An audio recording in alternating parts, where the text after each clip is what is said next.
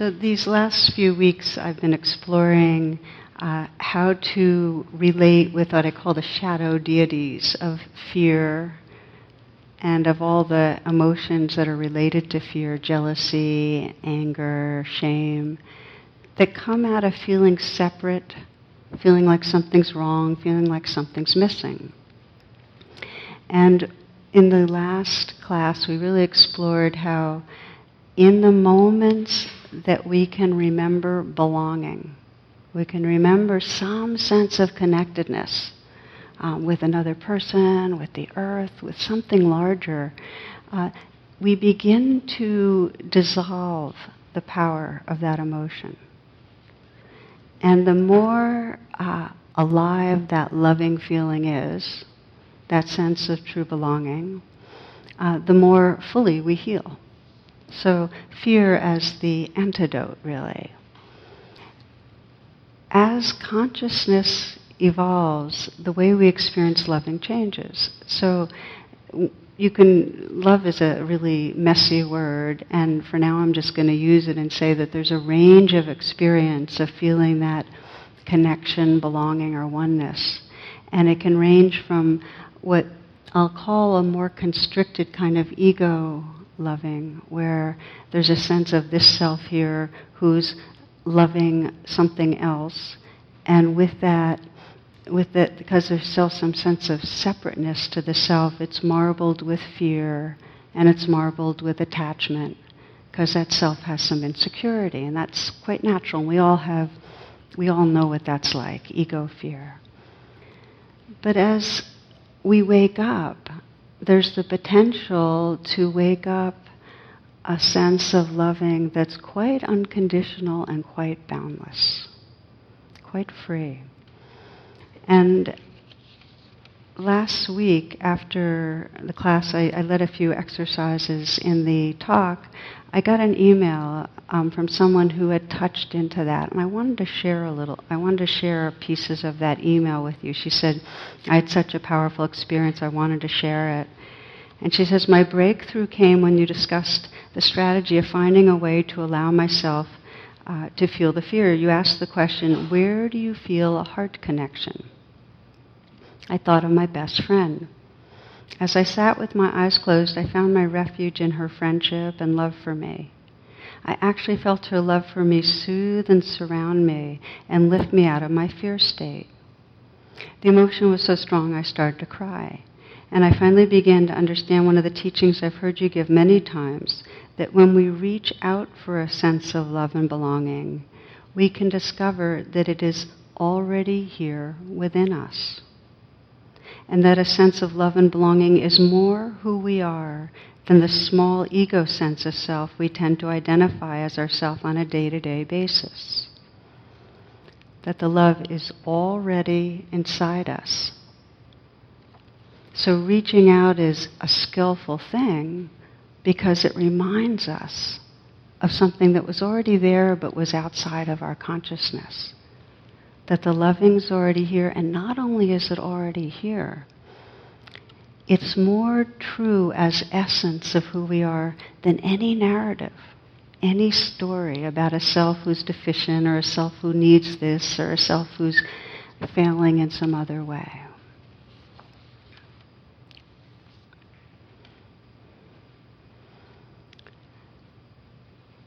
Each one of us here each one of us that's in some way listening right this moment, is on a path of what you might call the awakening heart, of this evolving from a more constricted, egoic kind of loving where, where there's conditions and we hold back to a more free heart where we sense the loving not as this egoic self loving something out there, but really as a field of beingness, as really what we are. This is the kind of movement of the awakening.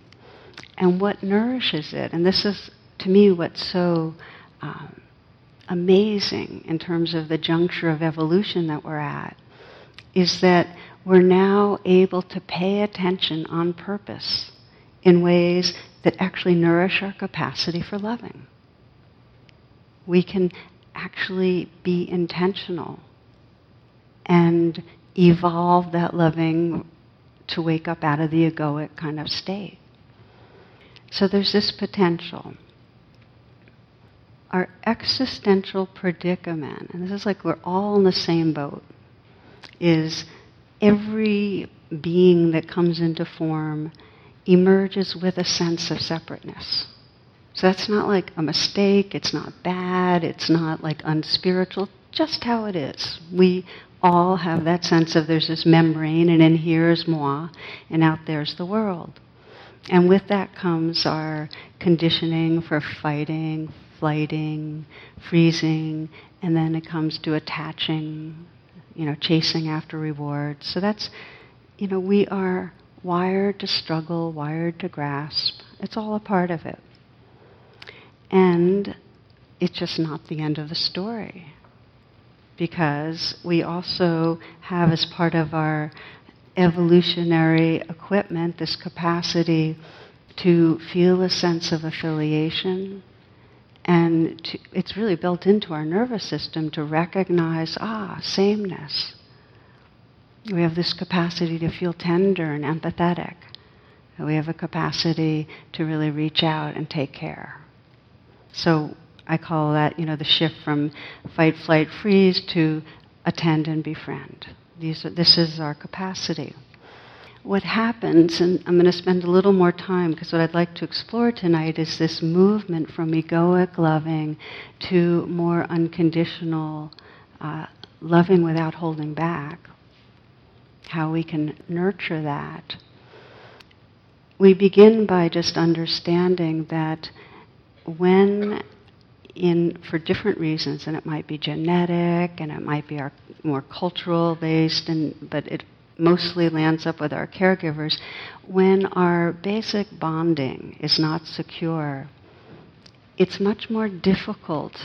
We get there's a kind of arrest that goes on where we get caught in a kind of constricted version of egoic love, and it's harder to wake up out of it. There is just more charge to the fear and more charge to the wanting because there's just more unmet needs. Again, it's not a, a something wrong. It's more just a recognition that to the degree we have unmet needs for secure bonding, uh, we're going to have to be even more intentional on how to find our pathways to belonging so that we can wake up, so we can keep waking up. So what we're going to do is going to take a look at how do we get caught in the patterning uh, that comes out of these unmet needs. How do we get stuck in them in a kind of trance where our love keeps being confined to just a few people and even there tense and feeling like in some way we're, we're not really free, our hearts aren't free. And most of us are pretty aware of the generational chain reaction whereby if our parents had their me- needs that weren't met for love, for safety, for worth, then they're going to develop patterning in, in their lives that make it very difficult for them to then give us that, that kind of resonance field where they're attentive and nourishing and um, able to see us because they're going to be preoccupied with meeting their own needs. There's going to be a lot more projection, a lot less capacity to be empathic. So I think we get that it gets handed down. Where I think it's sometimes valuable to take a closer look is our own internal chain of reactivity that really solidifies and keeps us in a kind of egoic prison where we don't have access to our hearts. And then we go through the day feeling in some way, I'm not really a loving person, or others don't love me or we don't even pay attention to the domain of loving because we're just feeling so unsafe and anxious. So, if we kind of break it down, uh, when parents are unable to provide the two uh, qualities of attention that are most needed, which is to see clearly who are we. We all need to be seen, and to offer care to what is seen, you know, love what they see. When that doesn't happen, the feeling is something's wrong with me, and the belief is I'm unlovable. Uh, one uh, one writer describes as the wound of unlove, and um, that sense of of not being, not mattering, and not being lovable shapes the entire way we move through the world and the entire way that we perceive others are relating to us. Um, we get anxious and tense and depressed about how it all is.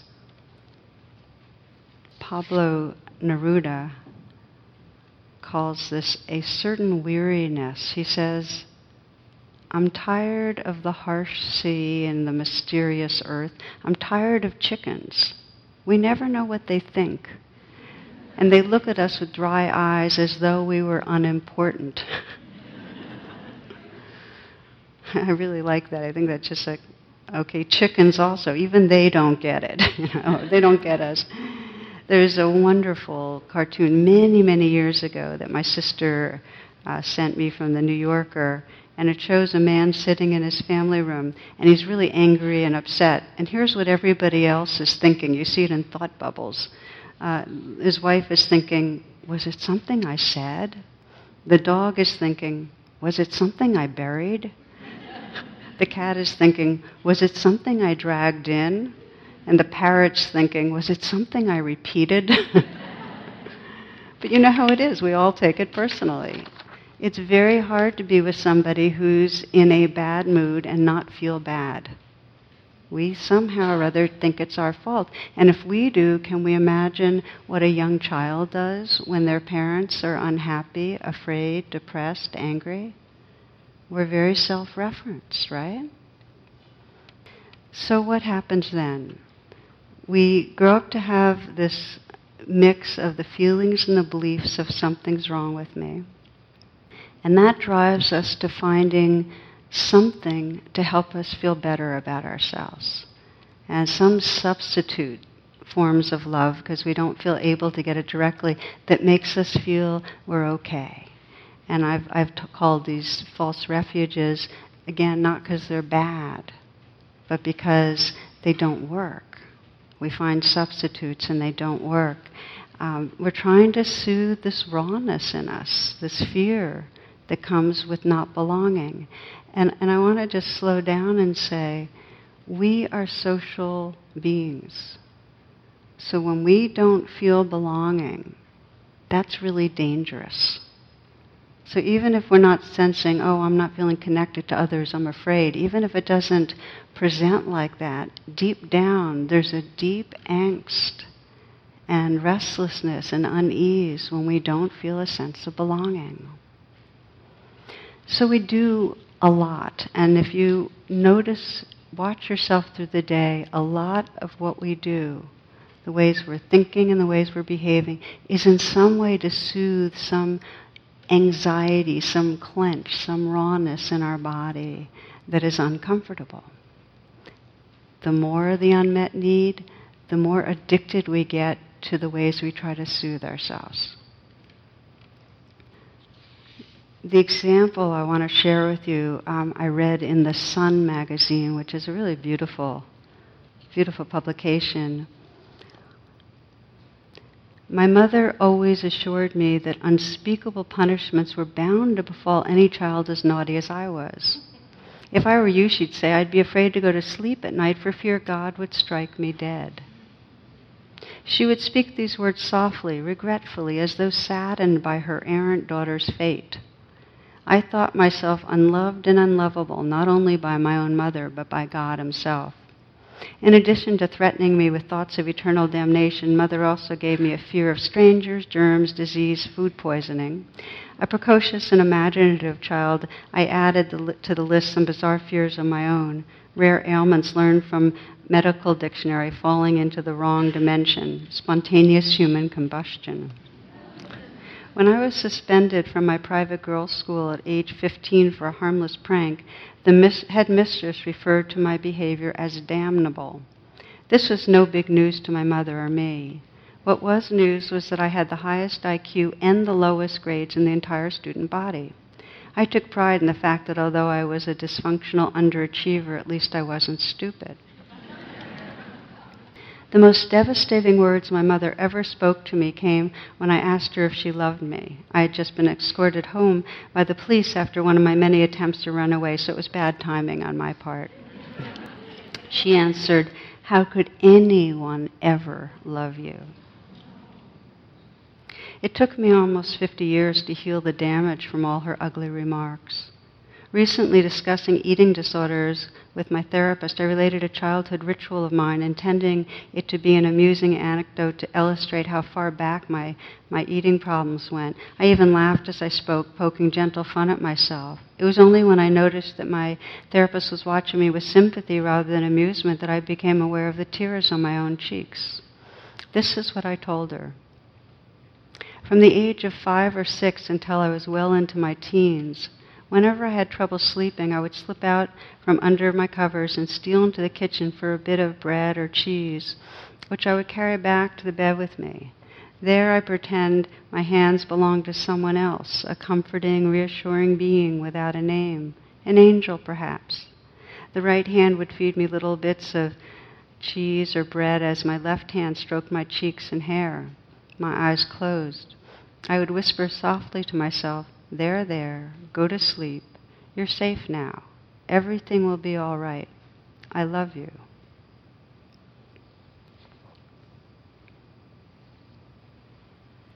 So when there's unmet needs, some intelligence in us, some love in us, moves us to try to meet them. We don't have necessarily good or healthy ways to do it, but we're trying. And then many of us get locked into those uh, strategies and they end up turning out to be harmful to us. But they didn't come out of an intention for harm. Meanwhile, because they're substitutes, the wounded place is not met and not healed. So there's many kind of strategies, and I can mention some to you. Some some are to numb, some are to just keep on finding pleasure after pleasure. Um, some are to uh, grasp and try to hold on to other people so that we can have them in some way approve of us or give us what we want. Um, some of us, judgment, aggression, you know, pushing others away so they don't have a chance to talk. A lot of them are trying to control in some way how others are perceiving us. And the more we feel threatened that others will reject us, the more we're in some way uh, maneuvering. I was sharing with my mother the theme of tonight's talk, and she emailed me what I'm about to read you. After a tiring day, a commuter settled down in his seat and closed his eyes. As the train rolled out of the station, a young woman sitting next to him pulled out her cell phone and started talking in a loud voice.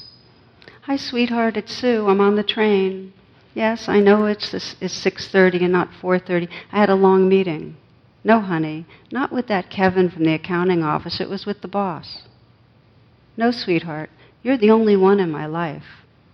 Yes, I'm sure. Cross my heart. Fifteen minutes later, she was still talking loudly. When the man sitting next to her had enough, he leaned over and said into the phone, Sue, hang up the phone and come back to bed.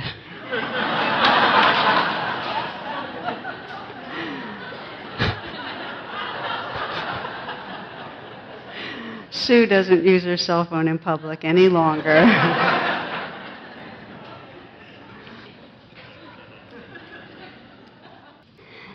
So we all have, to the degree that we feel insecure, to the degree we have don't feel a sense of belonging, we all have our strategies.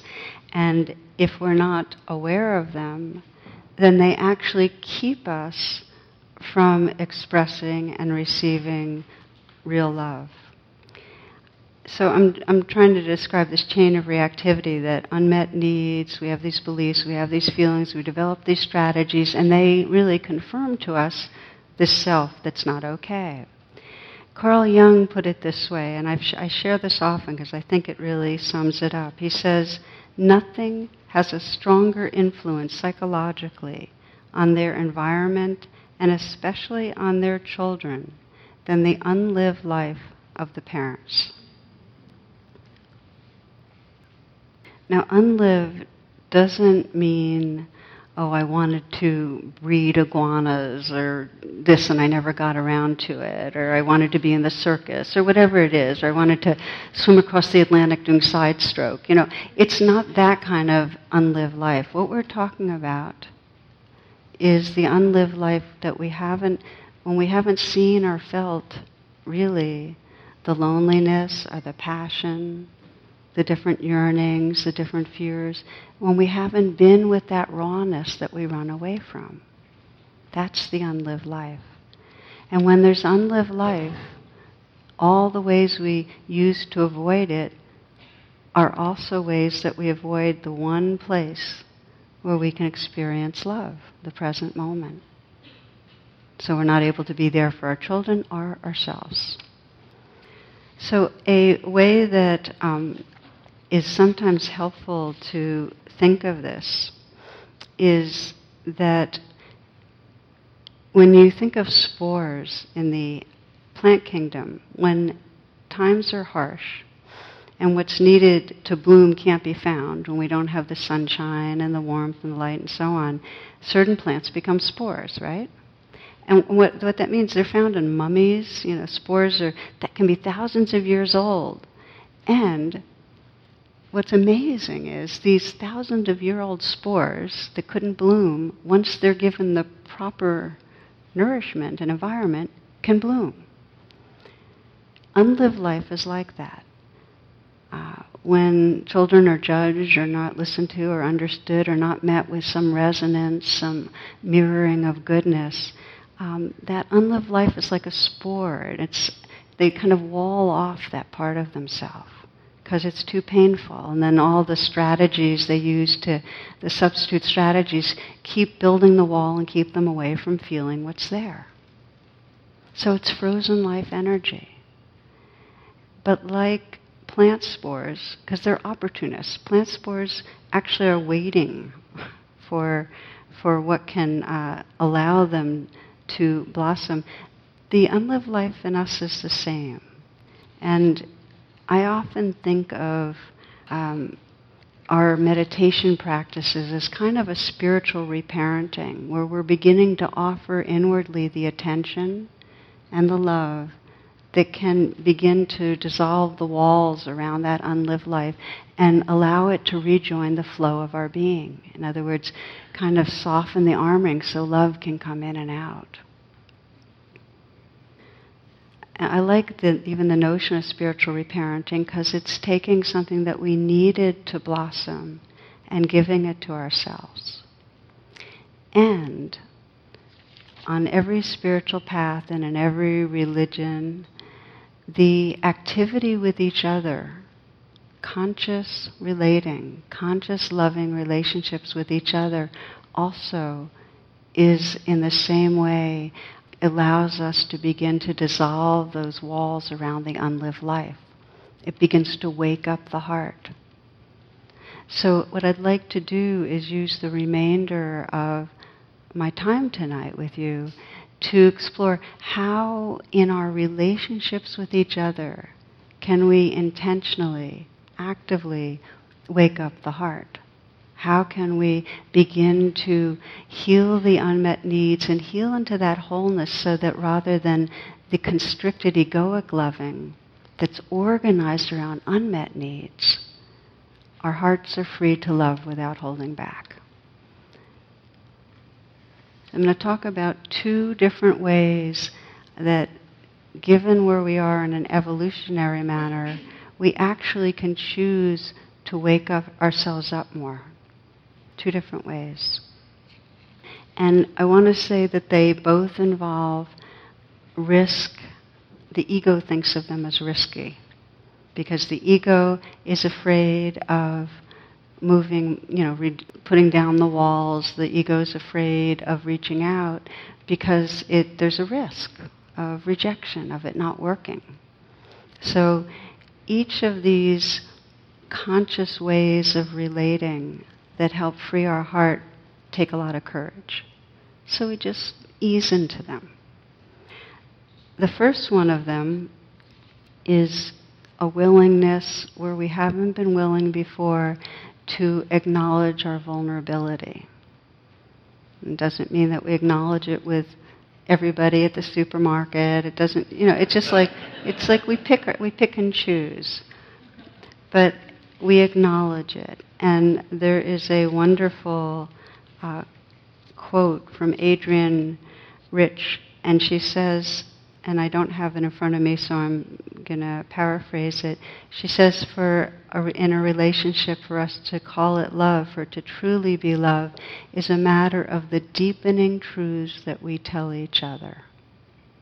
And it's important because it helps to reduce self delusion and isolation. Now, here's an, the flip side of it is when we're covering over our vulnerability, what we're ashamed of, what we're afraid of, when we're covering it over, it actually increases our sense of something's wrong. Secrets keep us trapped. When we can include it in a field that's larger than the separate self, our sense of boundary begins to dissolve, and it actually no longer uh, carries the same meaning to us. It loses its power if we can name it. Share with you in my own life where that became very, very clear is um, in, in, my relationship with Jonathan, who I, I met about 10 years ago.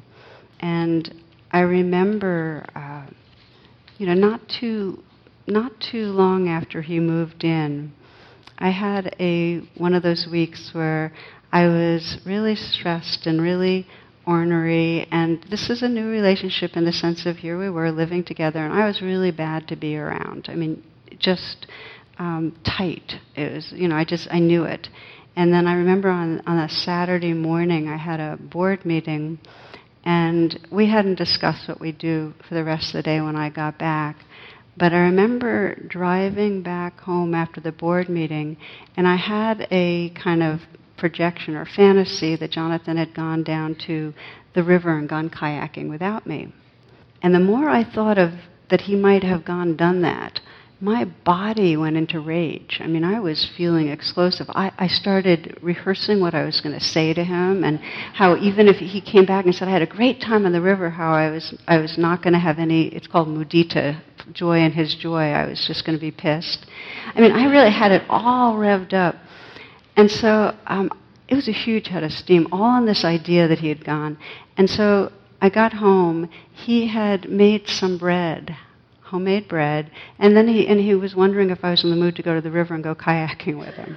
So, so we went we went kayaking, and then we kind of parked. We sometimes park on one of those little islands and just watch the currents. And I kept thinking, okay, I got to tell him. I just got to tell him what happened. And I had so much fear of telling him. It was so embarrassing to say out loud that I had imagined that he had gone without me and how angry I was it was just really, but I, I got myself to say it. And he was, as he is, kind and attentive and actually honored me for taking the risk and so on. Um, but what it got me in touch with as I shared it was that um, I didn't want to. I I didn't want to be with me, so I couldn't imagine how he'd want to be with me. And the feeling of, of being such an unwanted person was so painful that I just attacked. It was an amazing experience because it deepened my sense of how when I'm real and vulnerable, I actually land up more connected. It's the opposite of what I'm fearing. And again, this is the beginning of our relationship. It actually allowed him to be able to start telling me about some of his insecurities that he had been embarrassed about and hadn't wanted to share. Um, there's a, a beautiful poem that says to reteach a thing its loveliness. And I just, uh, if I have it here, I wanted to share it with you because this is, in a way, what happens is that when we can go through expressing our vulnerability, we get to come home uh, I don't have it here, so I can't say. But we get to remember our goodness. We get to reconnect with our goodness. So that's the first one that takes nerve. To sense, and you might sense in your life, right now as you're just listening. Um, where do you tell the truth the most about what's really real for you? And how does it feel afterwards? And if you don't, where might you? Just stretch a little to begin to share what's real. There's so much power to it.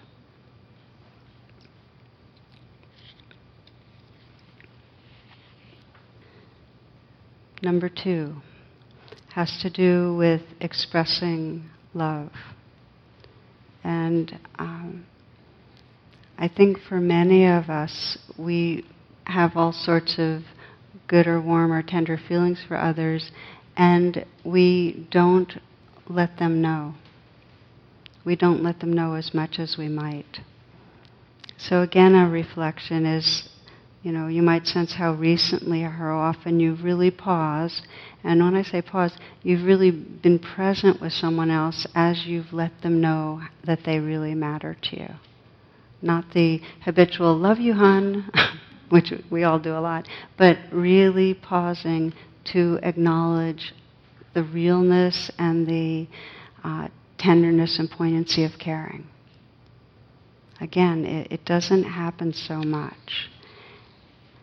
And in the moments when we do do that, and this is this is was kind of a revelation to me when I realized the power of it.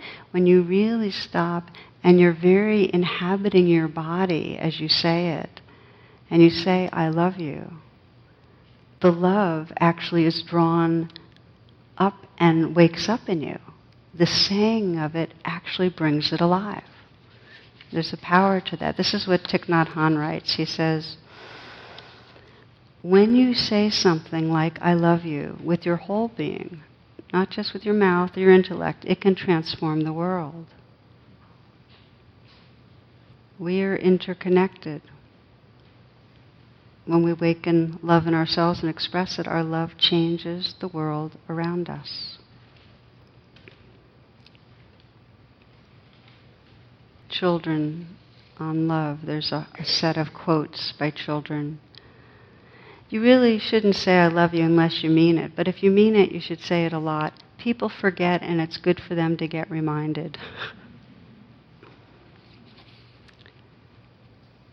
there's a, a story that Rachel Naomi Remen tells about her grandfather. She spent uh, her first six years or so, her grandfather was a main influence in her life, and he called her Neshimala, which means little beloved soul.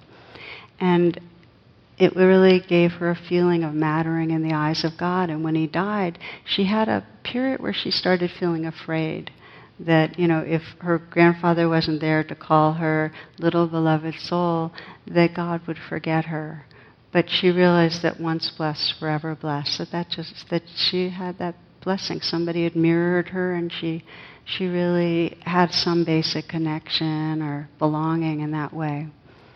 And when later in her life she, she shared this with her mother, her mother had started lighting candles and saying prayers, and so her mother was a very old woman at that time, and she shared with her mother that gift of her grandfather's, her mother said this. She said, Rachel, I have blessed you every day of your life. I just never had the wisdom to say it out loud. So, this taking the risk, and you might sense where it might be possible in your life, has to do with expressing love. And we might be very embodied and feel it and say it, and then it's really going to wake it up in us. Or we might not be as embodied, but the more we express, the more it actually helps us contact the loving. Similarly, this is the extension of that, not just saying, I love you, but having our activity express our love reaching out.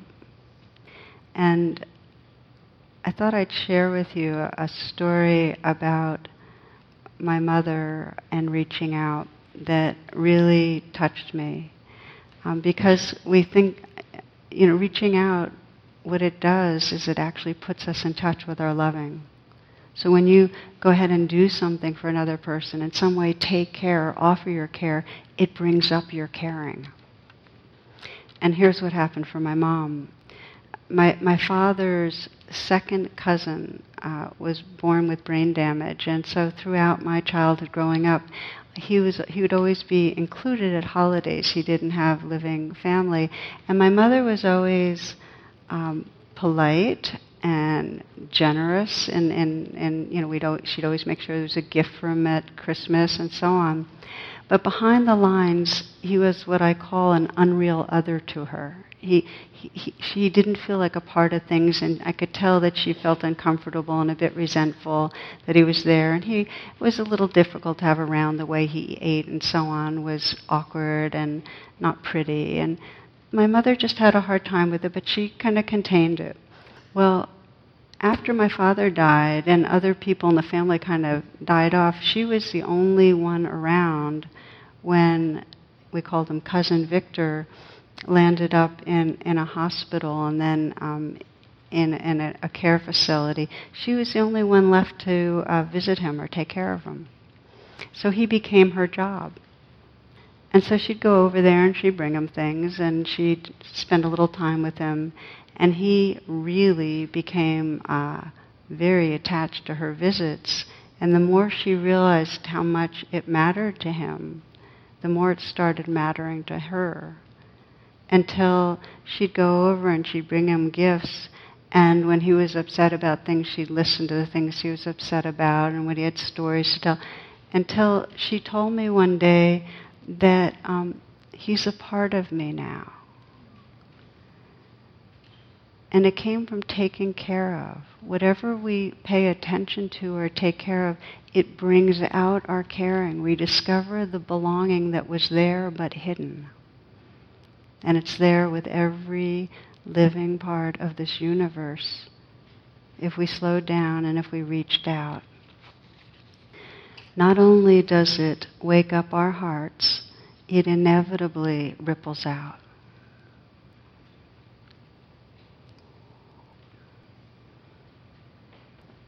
A story for you.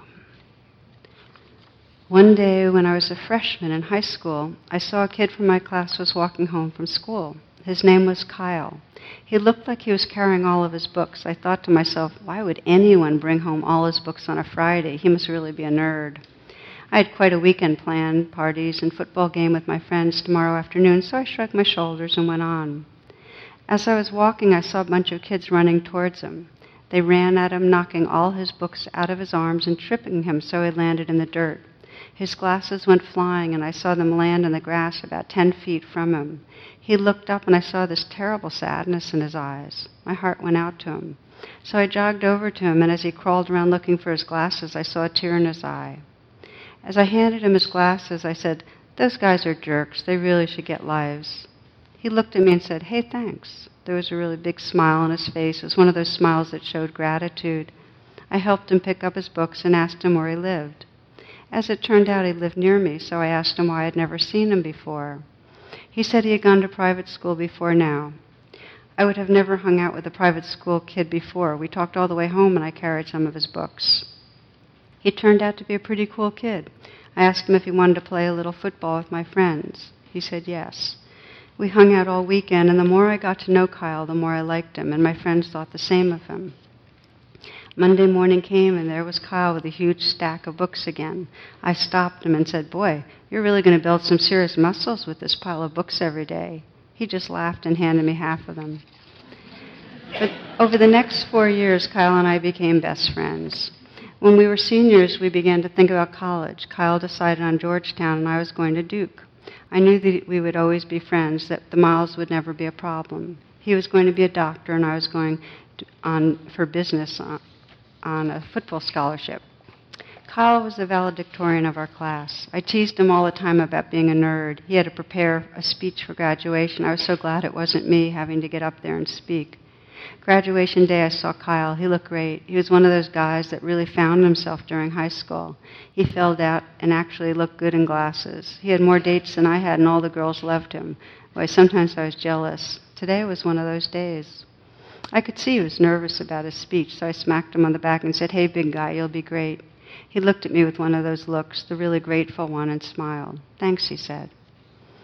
As he started his speech, he cleared his throat and began Graduation is a time to thank those who helped you make it through those tough years your parents, your teachers, your siblings, maybe a coach, but mostly your friends. I'm here to tell all of you that being a friend to someone is the best gift you can give them. I'm going to tell you a story. I just looked at my friend with disbelief as he told the story of the first day we met. He had planned to kill himself over the weekend. He talked of how he had cleaned out his locker so his mom wouldn't have to do it later and was carrying his stuff home. He looked hard at me and gave me a little smile.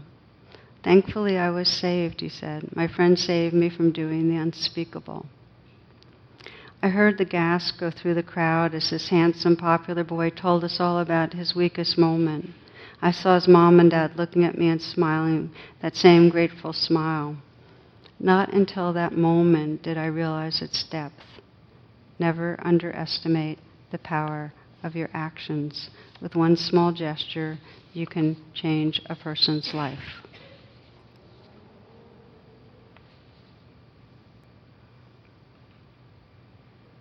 I think if we realize the effect we have on each other, and we really do, how much the simple stuff of just a touch or a hug or a smile or a kind word really, really nourishes this place in on inside each of us that often needs reminding.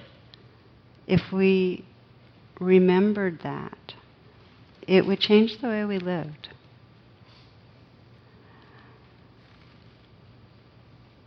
don't underestimate the yearning we all have to feel loved. Um, even the smallest expression of care, it really lands somewhere.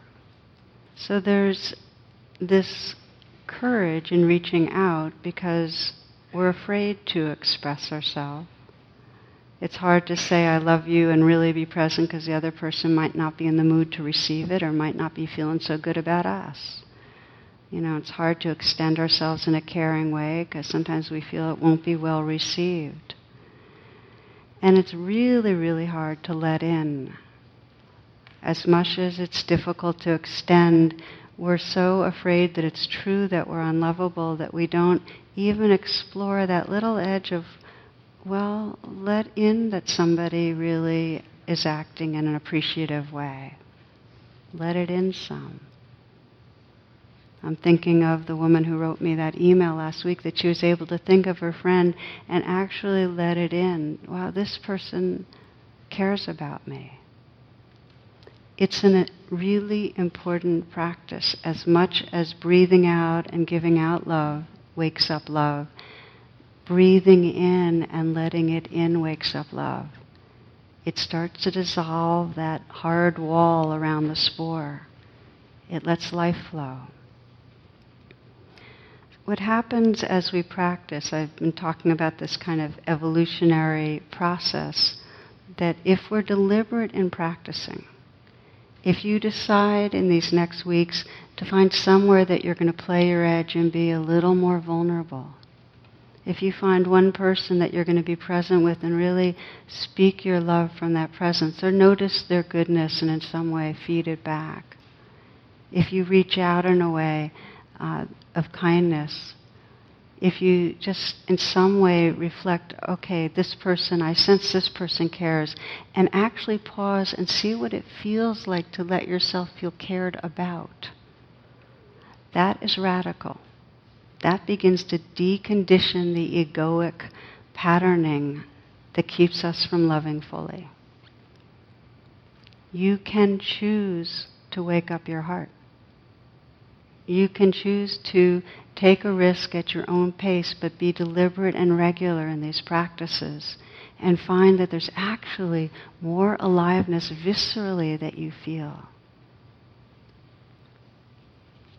As you do, the more that you kind of wake it up, the more you trust, as the woman in the email at the beginning said, that that's actually who you are.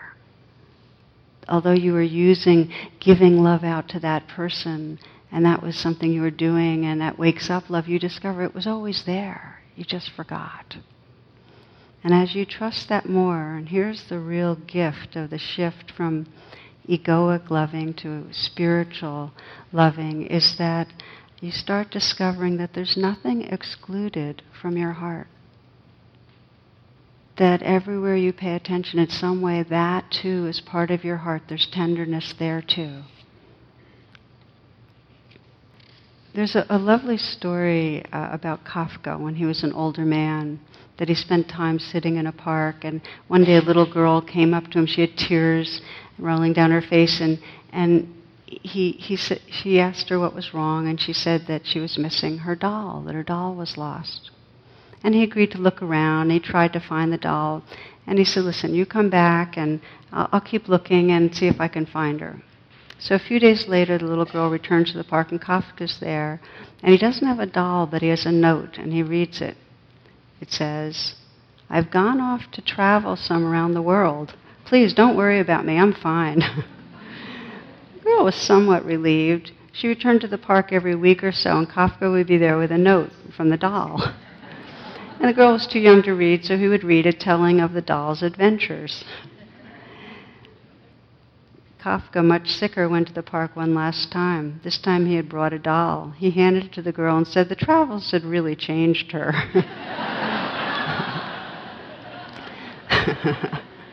Some years later, when the girl was a young woman, she found and read a note that had been rolled up and placed in the doll's hand.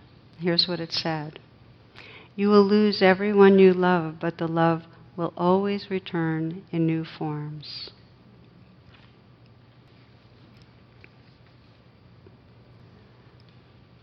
So, this is really the gift of um, awakening these hearts intentionally through loving relationships that we discover a timeless love that's inclusive, that's boundless, that feels like home, that feels more true about who we are than any of our stories, any of the egoic stories.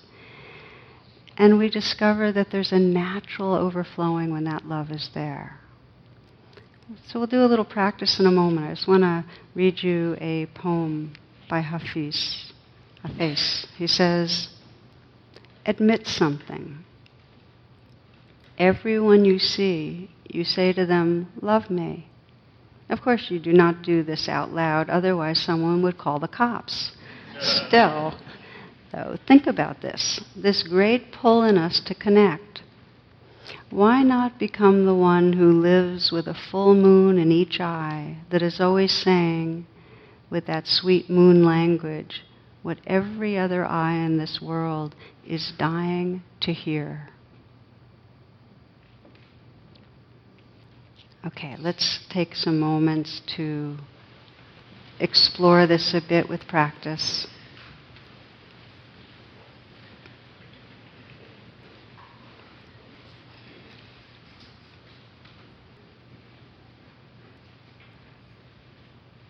As you become still, just let your attention go inward. You might feel the breath for a few moments as a way of collecting and relaxing your attention.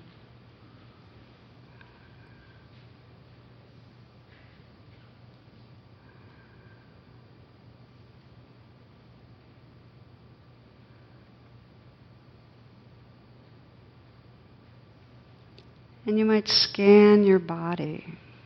And just notice if there's any places of discomfort, unease. Just to send a message of kindness there. It could be just energetic or some words. As if you could directly reach in and in some way touch place of discomfort with a totally tender quality of kindness.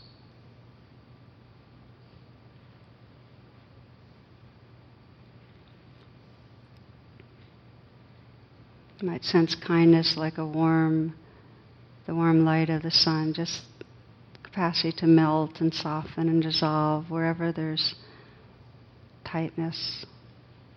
pain.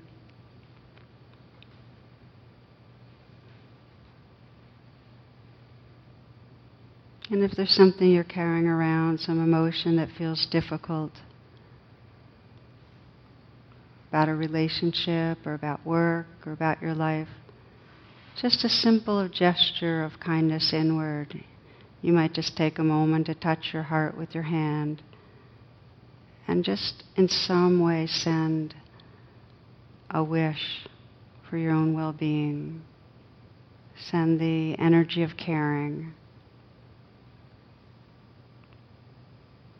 even the intention to offer kindness to your own body and heart is part of this.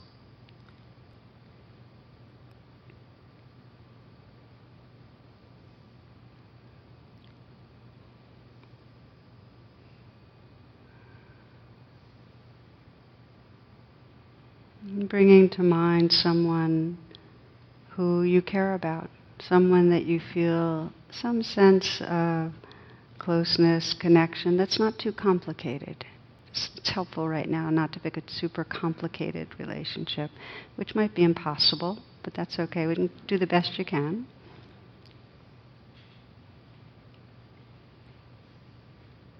And sense what you love about this person, what brings up your sense of caring.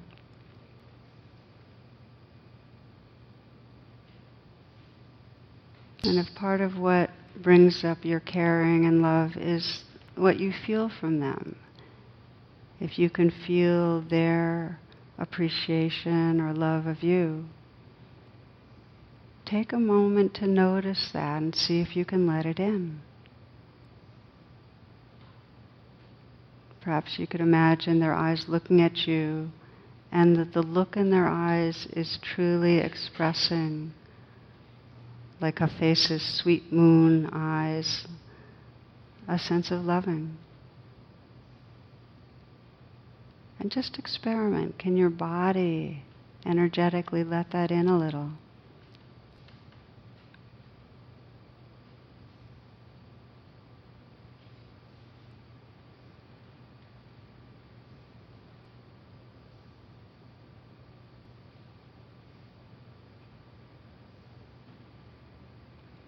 And continue to notice then whatever it is that you appreciate about this person, their goodness of heart, humor, aliveness, brightness.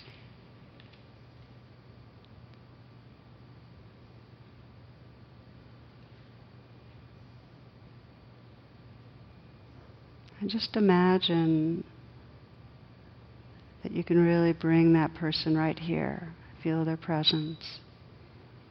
And just as you put your hand on your own heart in some way, that you'd be able to touch them with your words. And first, just to say thank you. Mentally whisper thank you. The appreciation of them being in your life.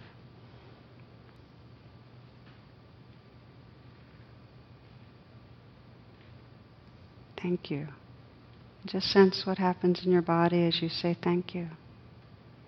And really mean it.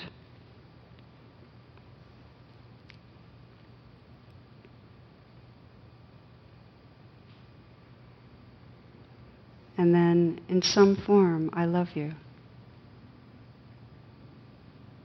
Letting that person know.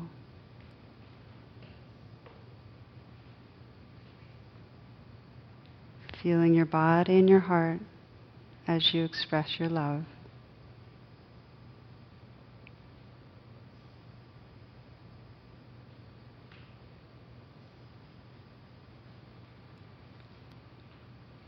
And sensing as you express loving who you are, your own sense of your own being when loving is alive.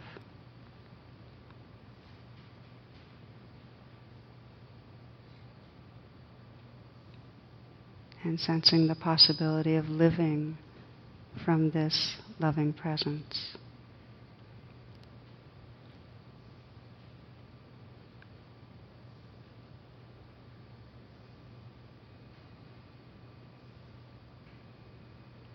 We close with the words of the poet Hafiz. This sky where we live is no place to lose your wings. So love, love, love.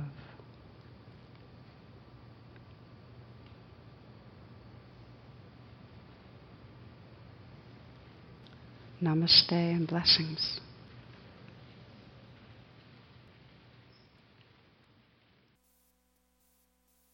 The talk you just listened to has been freely offered. If you'd like to make a donation, learn more about my schedule, or about programs offered by the Insight Meditation Community of Washington, please visit either my website, which is tarabrach.com, or IMCW's site, which is imcw.org. Thank you very much. Thank you for listening. To learn how you can support the teachers and Dharma Seed, please visit dharmaseed.org slash donate.